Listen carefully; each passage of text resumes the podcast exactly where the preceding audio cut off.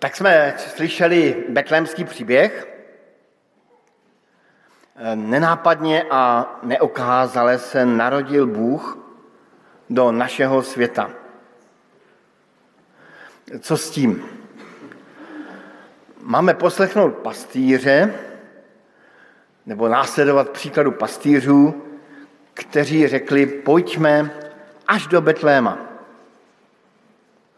Pojďme až do Betléma a podívejme se, co se tam stalo, jak nám pán oznámil.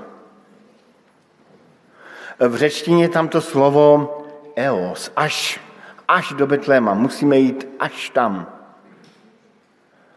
Ne všichni v tom vánočním příběhu došli až do Betléma. Vzpomeňme na zákonníky z jiného příběhu vánočního, kteří poradili mágům, mudrcům, že Mesiáš se má narodit v Betlémě, ale zůstali doma u svých biblí. S tím si vystačili. Osobně se setkat s Mesiášem, to je vlastně nelákalo. Nedošli tito znalci Bible, znalci Starého zákona, až do Mesiáše. Tak mě to trochu připomnělo um, onen nápis na nějakém univerzitní zdi. Vyměním svoji teologickou knihovnu za víru prostých pastýřů. Král Herodes také nešel osobně do Betléma. Pro jistotu tam poslal vojsko. Rovnou se chtěl Mesiáše zbavit.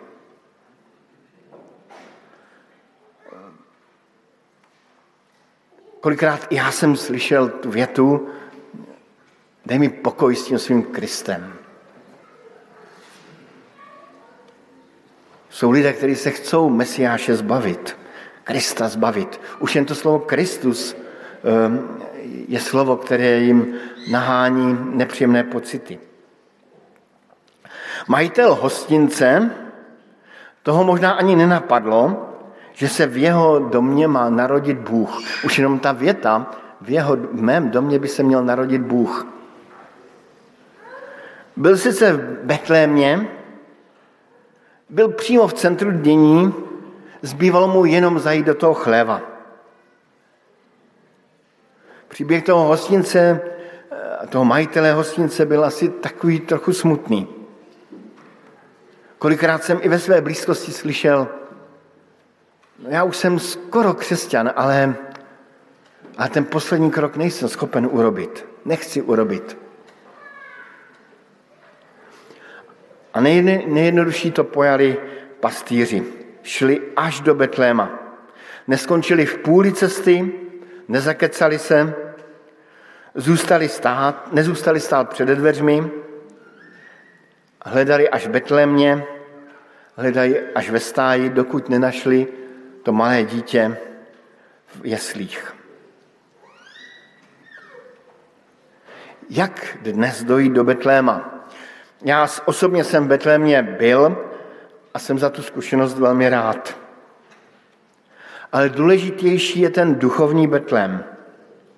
Důležité je dojít k jeslím, jakoby k nějakým pomyslným jeslím a poklonit se.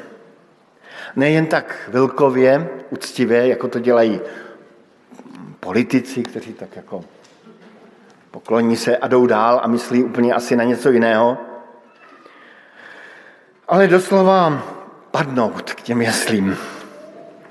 Někam do toho hnoje, který tam je, a nazvat to nenápadné dítě pánem a Bohem svého života. Rozhodnout se opustit svůj vlastní život a spojit svůj život s tím dítětem. Vypadá to složitě, ale vlastně je to jednoduché. Děje se tak v obyčejné modlitbě.